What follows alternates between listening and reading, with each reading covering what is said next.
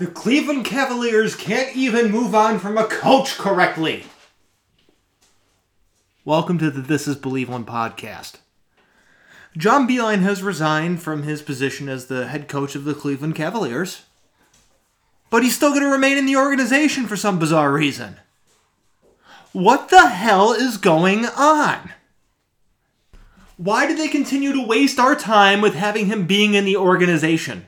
Nothing positive can come out of John Beilein still being in the Cavaliers organization.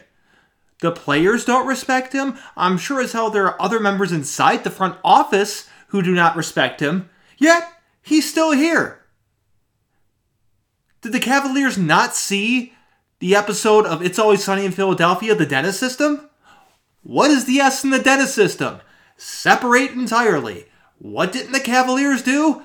Separate entirely. That's where we are right now. We are in some weird spot where we decided to move on from a coach. He says he resigns, yet he's still here. I don't get it. It does not make sense.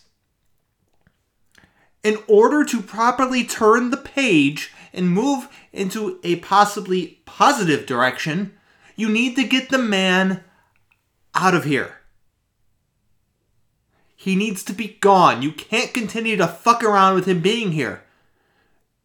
Players did not like him. They did not respect him. They did not trust him. And you're keeping him uh, in the organization? There's questions about players and whether or not they're going to continue being on the team past this season. Some of those reports have been disputed, but that's besides the point. The point is that it exists. That already existed before this report came out. Once everyone found out that Andre Drummond and Kevin Love have the same agent, everyone realized, or at least I've realized, that how the rest of the season plays out is going to have a major impact on one, Andre Drummond's decision to remain in Cleveland, and two, whether Kevin Love remains with the Cavaliers or not. Because if Andre Drummond doesn't like what he sees, he's going to opt out and bounce. And you know what? You got Kevin Love being like, uh, this sucks. I want to trade. And at that point, you're going to be selling him for 50 cents on the dollar.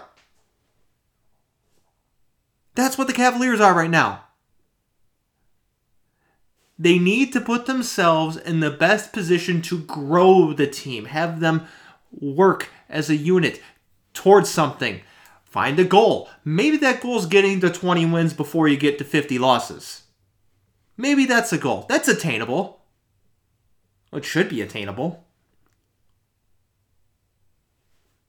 But we're still fucking around with John Beilein being here. This is nothing against John Beilein the person or John Beilein the coach. I just believe if you're going to actually cut ties and move away from a specific person, fucking do it. Don't sit there and fuck around and be like, oh, we're not going to have him be the coach anymore, but he's still going to be involved with our operations. No, fuck that. Kick him to the curb, get out of here. Put the team together in a way that something productive will happen. That you'll be able to make progress. That you'll be able to get a good idea of what you have in players like Collin Sexton, Darius Garland, and Kevin Porter Jr. How Andre Drummond and Kevin Love fit with those guys. What kind of role will Larry Nance Jr. play? What about Cedi Osman? This would be great information to find out. But instead, we're fucking around with John Beilein still hanging out here. It's like the guy that gets fucking fired from his job and he just keeps showing up for some reason. That's what we got right now. What are we doing? What are we doing? What are they doing? Should be the proper phrase. What are they doing? I don't understand it. You wanted to move in a different direction. Everybody knew it. This was not a secret. The news coming out over the past 24 hours was not a surprise. You could see the tension between the team and the players. And contrary to popular belief that thug comment he made was a little bit of a bigger deal than some people want to lead on. Um, keeping him in any capacity is a mistake. You can't continue to keep the same people in the organization that have gotten you to where you are right now. Because what they've gotten you is dog shit.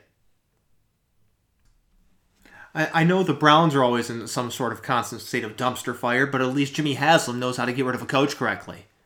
He doesn't fire Hue Jackson and let him hang around in offensive meetings, provide scouting on potential draft targets, or put together game plans. When it's time to move on, he moves on. Whereas when he makes the decision to move on, he moves on. He doesn't let them fuck around and hang out. Say what you will about the John Dorsey thing, but they were trying to get rid of him. That whole accepting a whole new role thing was bullshit. That was just an excuse to let him go. I know a lot of people like to praise Dan Gilbert and the job that he's done as the owner of the Cleveland Cavaliers, and at the same time give a hard time to Jimmy Haslam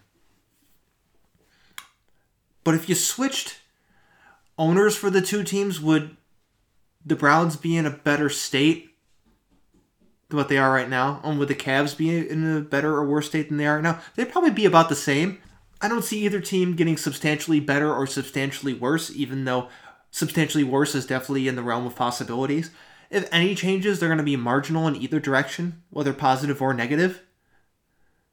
The reality is they're both bad owners the only difference is that one of them knows how to kick someone to the curb, and the other one decided to keep the other guy in the building still. That's where we're at. The more things change, the more things stay the same. That is the lesson here.